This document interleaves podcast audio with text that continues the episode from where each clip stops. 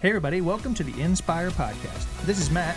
And this is Brad. We are the pastors of Inspire Church in Westfield, Indiana. If you want to stay up to date with everything that's happening around here, be sure to subscribe to our text updates by texting the keyword INSPIRE. That's N S P I R E to 317 451 4111. We hope the following message inspires you to take the next step in your faith journey. I love it. Thank you. Thank you. If you are joining us online, I just had someone tell me they're doing great. And uh, we are glad you are here today. Uh, we have been in a series called Pray Like This. And before we jump into this, I just want to give you a couple little things, some side notes for you, whatever. Uh, if you are newer here today, we are so glad you've chosen to join us. And you've chosen a good time to rejoin church in person. Things are slowly starting to feel like they're getting normal again. I don't know what your world looks like, but it feels that way in mine. And I'm thankful. I know you probably feel the same way. Uh, we're thankful that vaccines are rolling out, and we're thankful that uh, you know our workplaces are. You know, I know we've settled into a new normal, but man, I'm ready to get back to some semblance of world, the world the way it was, and so we're just thankful that you're here with us. Uh, a couple of things as we before we jump into today's teaching. if you don't know. Brad, who was just on stage, has been my co-pastor for years, and uh, he his last Sunday is coming up. He's transitioning uh, out of ministry leadership here at Inspire, but this is still their church home. And so his last Sunday is on the 28th of this month, which is Palm Sunday. And if you're not aware of it, we're currently in a season in church world that's called Lent, and it's leading up to Easter. And so we're preparing for the resurrection. And so some of our conversation is pointing us that direction, and we're preparing for that. And so Brad and I were trying to figure out, like, what's Brad's last Sunday going to look like, and how are we going to do that? We want it to be fun and exciting and celebratory. And uh, it happens to fall fall on Palm Sunday, which is like the perfect celebration Sunday because in Scripture, that's where the, uh, the triumphal entry came in. Jesus rides into Jerusalem. They're celebrating him. He comes riding in on the donkey. I even told Brad, like, we could get a donkey and have him ride in, and we just wouldn't mention what happened on Friday, you know? so.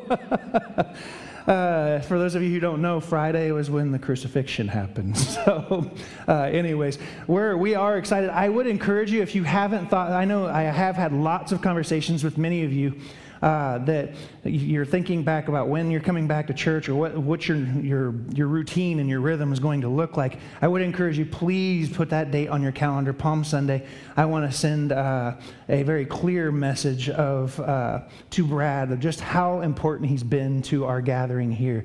I could not imagine of getting to this place, into this space, into this moment in the life of our church without him. Um, and so I'm, I'm want to make sure we send a very clear message to both him and Lisa.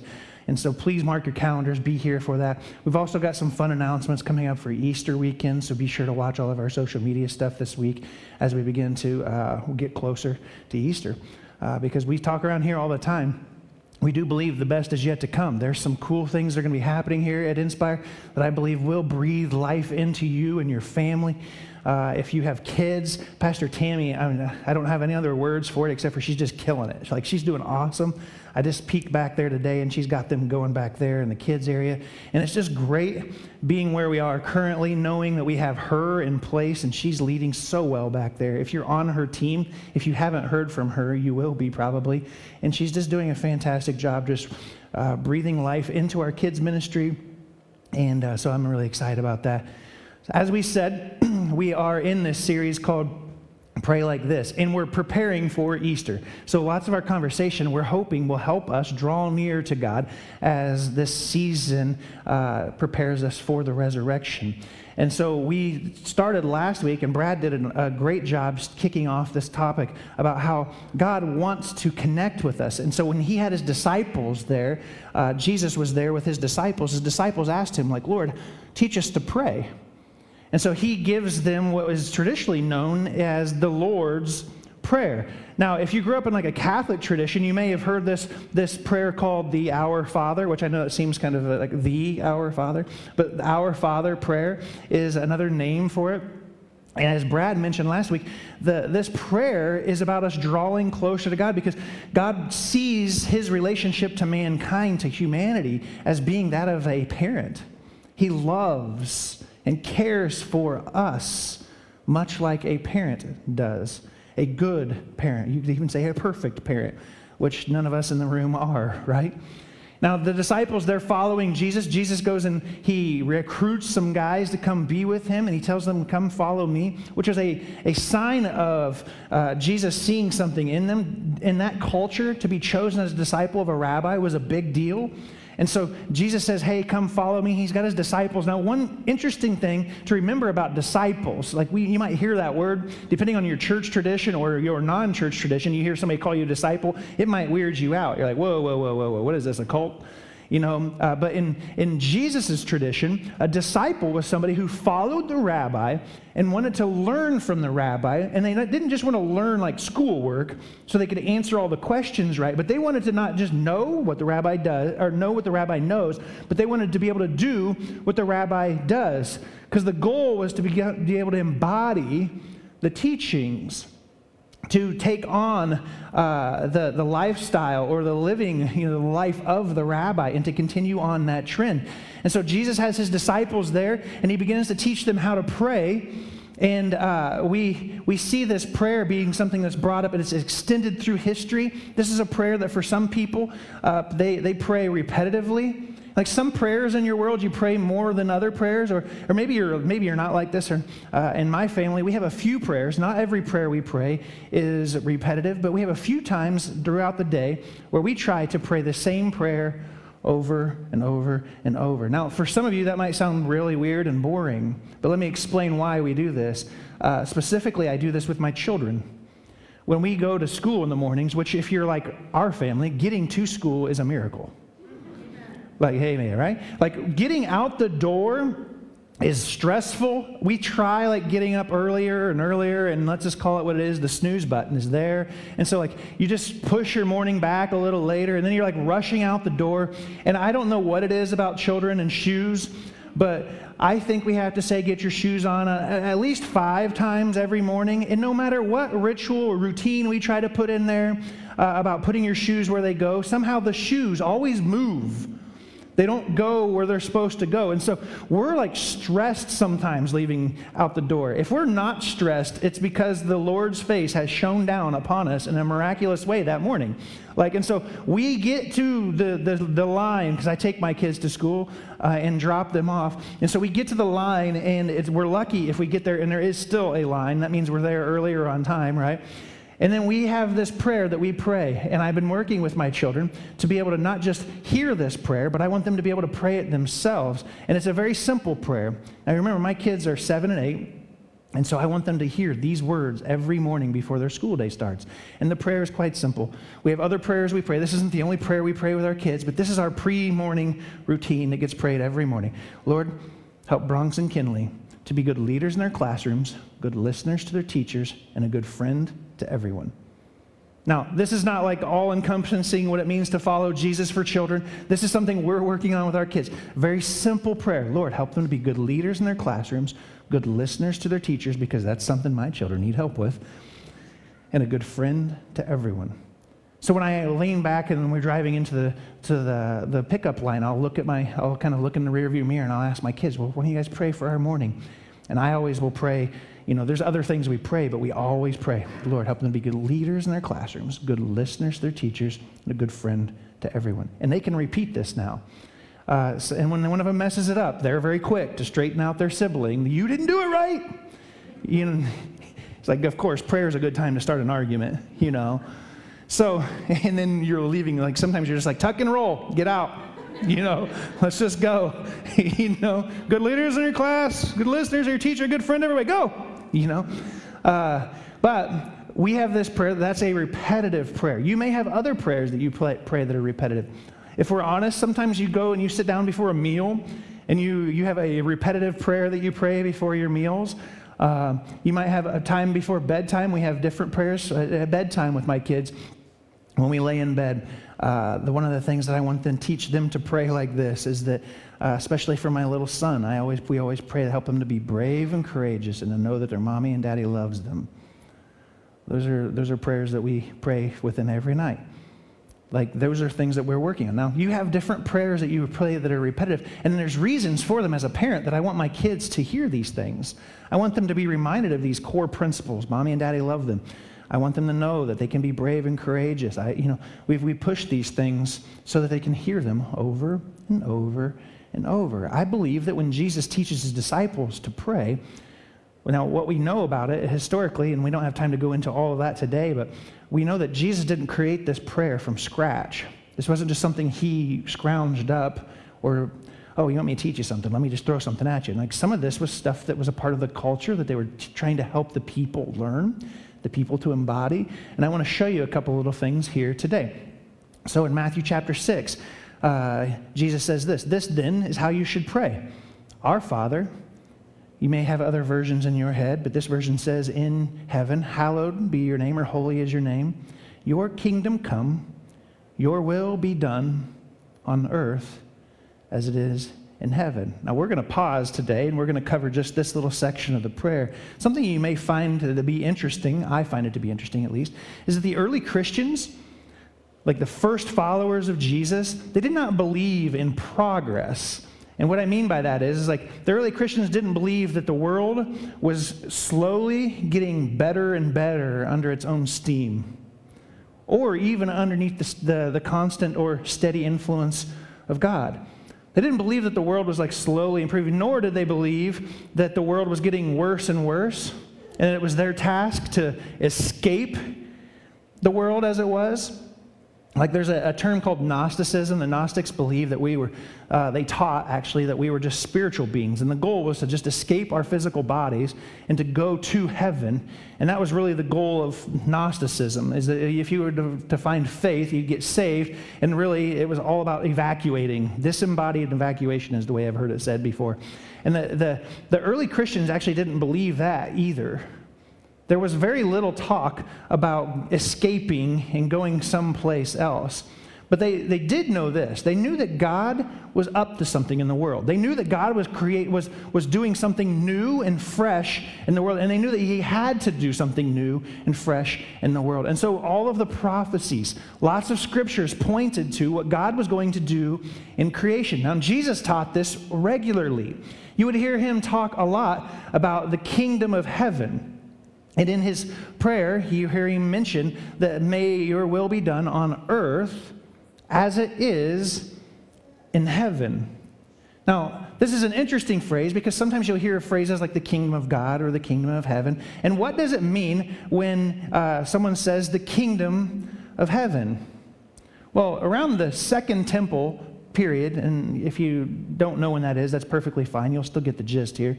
Around the second temple uh, period of time, there was a very strict commandment about not taking the Lord's name in vain. And so they were very, very, very strict on you don't want to use the Lord's name. Like uh, Yahweh was the name that was described as God, but they wouldn't even speak the name Yahweh. Like they just really did not want to use the Lord's name in vain. And so they developed euphemisms to avoid unintentionally misusing the Lord's name. So the sages would teach that, hey, we, gotta, we want to honor the name of the Lord. Jesus would have actually fallen right in line with this same teaching. And so whenever this, the term the kingdom of heaven is used, whenever that's spoken, the sages would see heaven as like a synonym for the name of God. It's kind of like if you were to say, like, uh, if you were to say, oh man, something happened that was miraculous in your life, and you're like, oh, thank heaven that worked out well for us. Some people would say that because they were, you know, they didn't want to say thank God. There's like a synonym, synonym there. And when someone were to say, think heaven instead of God, it wasn't that they were dishonoring God. They were trying to honor God by not using his name lightly. Does this make sense? Does it track with you? Right? And so this was something that was happening around the time when Jesus was teaching. So the next question that I have to ask myself here is, is when I hear uh, Jesus say, Your kingdom done, be done on earth as it is in heaven, what is he talking about? Like, what is it that when he talks about your kingdom come? Because why pray for God's kingdom to come? Because isn't God already king of the world? Like, isn't God already, or hasn't He always been king? Like, He's the creator, He's at all power, all authority. Like, why on earth would we need to pray for His kingdom to come? I thought God was in control. And I will say this Scripture does give us this, uh, this picture that God is very sovereign over all of creation and he is the king of the world. But Scripture also paints this picture quite regularly, especially if you look at like the book of Daniel, the book of Psalms. Like Psalms talks about God becoming king in a whole new way. It's as if God is king, but he's becoming king in this whole new way here on earth, as he is in heaven. Daniel 7 talks about how there's this figure that looks like that one that is the Son of Man, and all power and authority has been given to him. Like Daniel 7 has lots of imagery about this future king or this future moment when God becomes king in a new way, in a way that we don't see right now. And it's as if he, he comes and he has this authority almost in a, in a new, empowered way. It appears that throughout Scripture, uh, God is, yes, king of the world, but it's as if his authority, or maybe you could say his power, has been used out of line from what it was originally intended. And to help you understand that, uh, you know, you think about law and legalities, especially in the early Christian times, like they would think of the scriptures, they would call it the law, the Torah. But remember, Torah, if you don't know this, Torah is an archery term. The Hebrew word literally is an archery term, meaning to, to hit the mark. So God gives his word, and it's if you want to know what it looks like to live and hit the mark, to hit the bullseye, live this way. But then it also had this idea that it was the law. Now, law has a different feeling to it, doesn't it? It feels like if you break the law, man, there's, there's consequences, there's penalty, there's a judge that's coming for us. Uh, so maybe you could use the words like there was an authority that was given on earth, but maybe it was used illegally in some sort of ways. And to help you under, understand that, you remember like Adam and Eve, right around the time when mankind and creation steps into the story, right at the very beginning of the story, Genesis 1, really Genesis 1 through 3. God gives his power and authority to mankind here in creation. He says in Genesis 1, or in Genesis, he says, Let us create man and woman in our image, both male and female. He gives authority here to us on earth. It's kind of like if you were to imagine, I was going to bring up a mirror with me to show you just this, to use this illustration. I thought, no, I'll blind people. Uh, but it's, it's, if you were to imagine, God creates man, and we aren't God ourselves, to be clear but we are image bearers, meaning that we have been given the task to reflect the image of God to the world. We are to show the world what God is like because we reflect who He is to the world and we reflect it back to God. And that's what it looks like to honor God and worship, right? So, this is the, the idea that's given. So, if you were to imagine if I had a mirror up here with me, uh, the lights that come down from up here that kind of help light the stage would be like the, the source of God, you know, the life that comes from God. And if I were to grab that mirror and tilt that out to the room, you would be blinded very quickly, right? We aren't necessarily, uh, we aren't the source of light, but we get to reflect it to the world. We're like mirrors reflecting who God is to the world. But the problem is that mankind, we gave over our power we like, we passed it along. You see, the goal was that we would have this power and this authority. We'd reflect it to the world and we'd reflect it back to God. But we got tilted. Instead of keeping that angle right, where we focus on God and we worship God, we found other things to f- put our focus on. So you imagine taking that mirror and just turning it a little bit. You can't see what you were supposed to see. And so you see Adam and Eve, you see all of mankind, to be quite honest with us. We've, we've turned and we begin to reflect other things to the world. We started worshiping, instead of God, we started worshiping other forces, if you will. You know, we, we have other things that we've handed our power over to, or we've had other things that we see as the source of our life, the things that we, we want that we reflect to the world. Doesn't look anything like what God invited us to reflect in the beginning. We've handed over our power to created things or other forces, which sounds kind of weird, right? When you use the word forces, you're like, what is this, like Star Wars? Uh, yeah, I got his attention there, didn't I?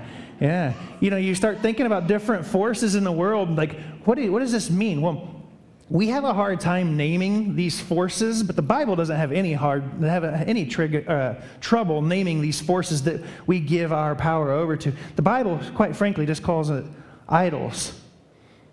other things that have our attention other than God. Like economic forces can become idols. You get so caught up in how your economy is going to look like in your household or as a nation or as a, as a people or even as a world that you can get you can lose your focus. There's political forces that are complete idols. There are idols, I mean, I don't have time to go through a, a list to exhaust all of the different things that take our attention to become like God to us. But these things steal the power that God gives mankind. And instead of being connected to the source of life, we connect ourselves to other things that aren't alive, which, if you were to plug yourself into a dead outlet, you have no power. You have no life. So when the scriptures tell us that the, the wages of sin, sin is missing the mark, whenever you, you miss the mark, the wages of sin is what? You remember the word? Death. This is how death enters into the picture. Just Missed the mark. Start worshiping things that aren't life giving. When Jesus says, you know, to pray God's kingdom come, it's as if you're praying that the power of those forces will be driven back by the power and victory of God's love. So, the question is how does this victory happen? Like, how do you get to the point where you can overcome those forces? How do you get to the point where you, you can step past those things? How does this victory happen? Well, the gospel writers, they would say, well, watch and we'll show you. Or maybe we should say, read and we'll tell you, right? The disciples understood Jesus' prayer more, to be quite frank, after Jesus' death and burial and resurrection. You see, this prayer, praying, Your kingdom come, Your will be done, is, is, like praying for the success of Jesus' mission. What He's up to. We want to see it come to fruition. And the sages were trying to teach people uh, about God and what He was trying to do in the world. And so you'd have these rabbis and the sages all trying to help people understand what God was up to in the world. Before, even before Jesus' mission came and we saw it come to fruition, the sages were teaching stuff. They said this the sages felt that when a person confessed, the Lord is our God, the Lord alone, which is, this is a quote. You see how it has the quotes? This is a quote to one of the repetitive prayers the Israelites prayed, the Hebrew people prayed over and over. It's called the prayer, the Shema. It began with, the Lord is one. There's only one God, right? And so that's the New Revised Gaylor version of it, by the way. There's more to it than that. So, what the sages are saying is like when people pray this prayer, the Lord is God, the Lord alone, the Lord is one, indicating his or her intention to keep the Torah, that person came under God's rule and authority, and thus came into the kingdom of God. One thing that's interesting, we talk about this here at Inspire from time to time. Like, we have people ask us about becoming members of the church. Well, we don't technically have formal membership here.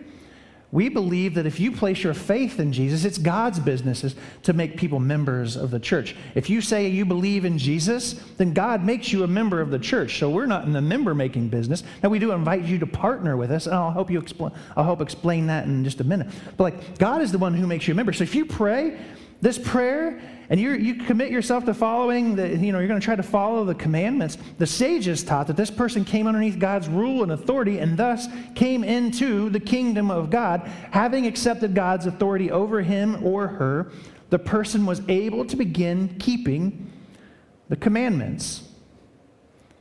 Like when Jesus steps in and starts teaching people about pray this way, like Jesus is up to something, right? Like Jesus is fulfilling the prophecies that had been foretold before he ever came, right? And Jesus was teaching his followers the way to be at peace with God, restored to their original calling, to step back into the vocation, the role that God originally had for mankind. The Hebrew people believed that like God was wanting this to happen. So they start teaching that, like, when God comes, when God brings his kingdom here on earth, pray that his will be done on earth as it is in heaven. It's like saying, Your kingdom come, right? Bring your kingdom now. This was always seen as a good thing. I know sometimes you think of yourself, or if, you, if you're honest, there might be a little bit of fear about what this might mean, or God might be a bully. What is this going to look like? Because most kings that we see, most presidents that we see, there's always a little bit of a fear of what this person's going to embody as the leader. But like in the scriptures, over and over and over, the idea of the kingdom of God showing up on earth was a, a, an amazing thing. It was always seen as good. Go read just like Psalms 92 through Psalms 98, and you'll see very quickly. It talks all about a new creation coming here in this world, there's going to be this new creation, and it says over sing for joy. It's going to be awesome. God is in the business of sorting it all out, and when He does, it's always seen as a good thing. It shows, like you, you can look in the Psalms where it talks about like Babylon. It talks about the idols, the powers of the idols in Babylon. They're being overpowered by this new creation, this kingdom of God.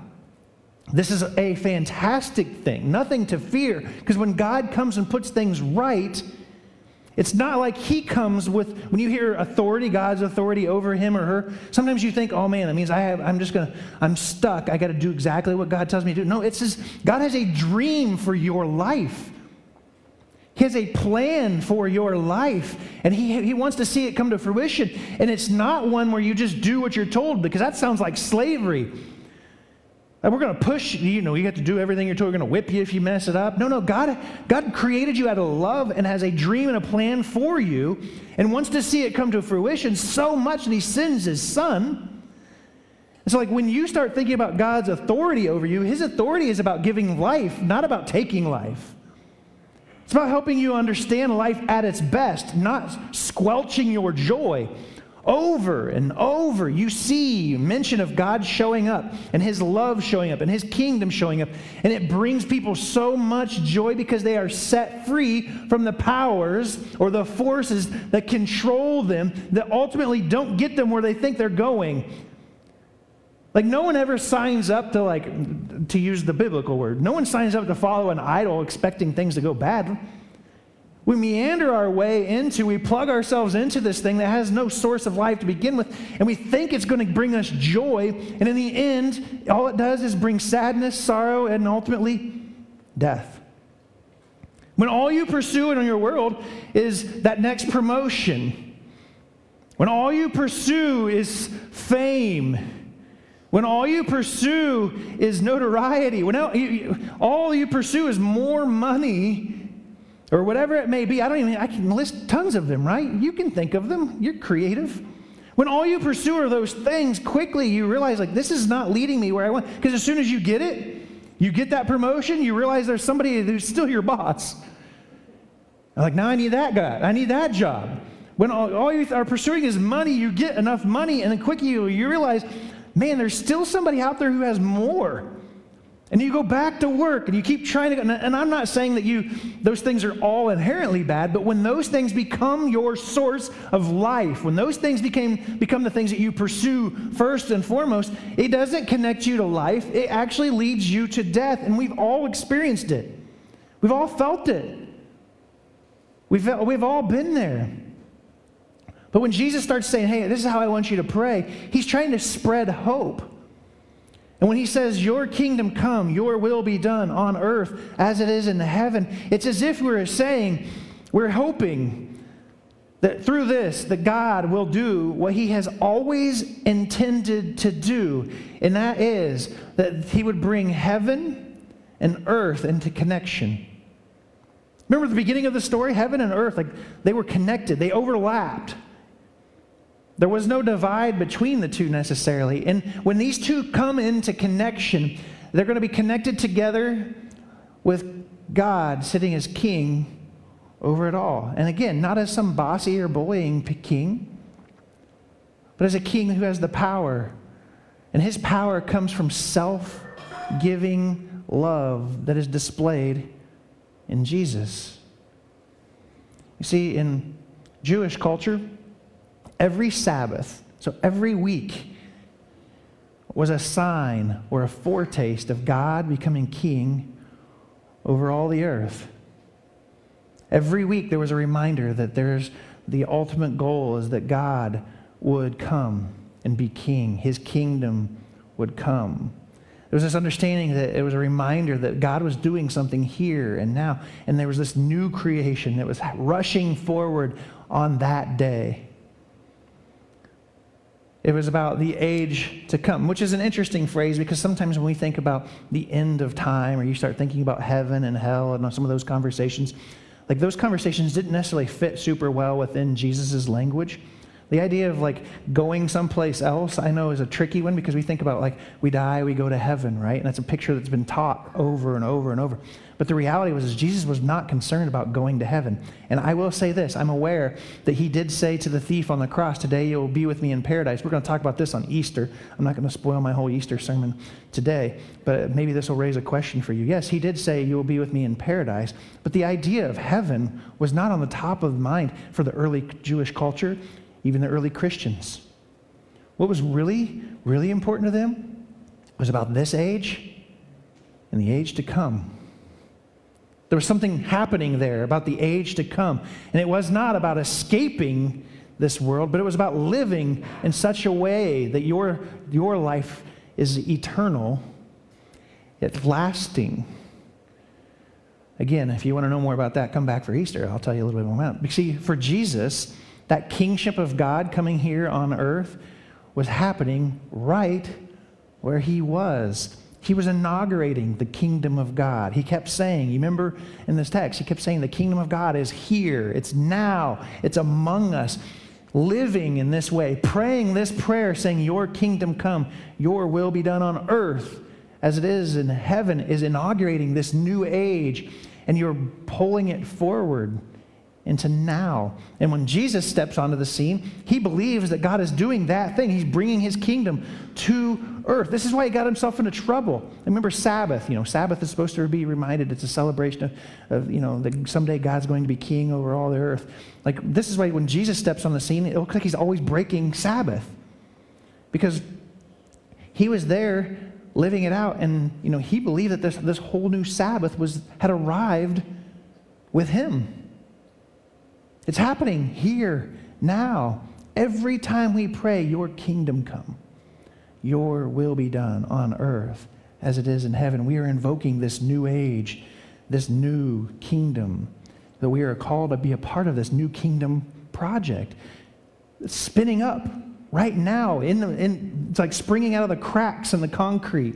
We pray that God's kingdom will come. We pray that God's kingdom comes not just, you know, in some sort of you know, abstract way, but like very intentionally, we are praying that God's kingdom comes in all places, especially in the places where sin and death are trying to choke the life out of creation. We could point to those spaces. We know where those areas are. This is one of the reasons why we partner with the people that we partner with. Here at Inspire, we have some strategic partnerships that we, we invest in relationally. One of the key ones here in our area that help, does ministry in our region is Sarah Daniel through Unconditional Ministries. Like, she's helping navigate and lead young women out of the sex entertainment industry. And sometimes there's reasons why those people have fallen into those, those industries uh, but we see death trying to choke the life out of our neighbors all the time. And I, I asked if it was okay to share this, but like this last week, we got a notification from her that there was a lady who uh, she was trying to help navigate out of an abusive relationship and wanted to know if we could help move that lady's stuff out of her home. Like, this is what it looks like to pray, Your kingdom come on earth as it is in heaven. This lady's been abused and we were trying to help get her out of there. And you know what? Ultimately, it's heartbreaking. She chose to go back to her abuser. But you know what? We will be right there, ready, as soon as she chooses to step out of it. Like sometimes you see the death kind of continues to win and choke the life out of situations, right? But we're going to choose to continue to search for and work towards opportunities to help lead people to life. See the kingdom of God come to fruition here and now. And we do believe that, you know, praying this is like praying that, uh, that we'll win over the powers of darkness, praying that this the victory that I do believe has been won in principle with Jesus' death and burial and resurrection. You see, we understand like Jesus, he was resurrected, death could not hold him down. And we're praying that this victory movement, this thing that's springing forward into our world, that it will come and take root wherever death is trying to get the victory. So we pray that his kingdom will come in all places, especially the darkest spaces in our world, because we believe that victory has become reality in the death and burial and resurrection of Jesus, and that victory is becoming reality even here now. It has begun. It's not complete, but it's begun. The early Christians believed that God was going to do for all of creation what God had done for Jesus on Easter. They worked. They saw that they had a role to play in this world here and now. The, the Hebrew people, even around the time of Jesus, there was a belief in this, this phrase called tikkun olam. I don't even know if I say it right because my Hebrew is not great. Uh, but basically, the, the, the Hebrew people believed that they played a role in helping repair the world. It had been broken, but God dreamed of it being repaired, and there was going to be a new heaven and a new earth. And the people who were here on earth had a role to play in that. And so they, they worked hard at it. And so they prayed this sort of prayer. Could you imagine if a group of people here today in this world worked hard at trying to bring the kingdom of God to earth as it is in heaven? Like, what sort of things would a church do? What sort of things would a, would a person do when they're in the cubicle world? When they're on their Zoom calls? Like, what, what would we reflect to this world? I believe that that's what the, the goal of the church is here and now. So may God give you a, a, a fresh breath, if you will, breathe life into you and help you know that you are placed here with a, with a, a vocation, a job, a role to play in what He wants to do in this world. And may you be someone who tries to take that very seriously. And when you pray, may you see His will be done on earth as it is in heaven. Because just as the early Christians who were trying to embody the life of their rabbi, they did this by saying this prayer Our Father, who art in heaven, holy is your name. Your kingdom come, your will be done on earth as it is in heaven. Let me pray for us. Lord, we come to you now and we say thank you. We say thank you for sending your Son, for teaching us how to pray, but Lord, also that you have not given up hope. You give hope to this world, and we believe that Jesus is the hope of the world. So, Lord, as we are a group of people who want to reflect your image to this world, we pray your kingdom come, your will be done on earth as it is in heaven. It's in the name of Jesus we pray. Amen. Once again, thanks for listening. If you live in the Westfield area, we'd love to see you at one of our weekend gatherings. For directions and more information about our services and family ministries, check out our Facebook page or visit us online at www.inspire.church.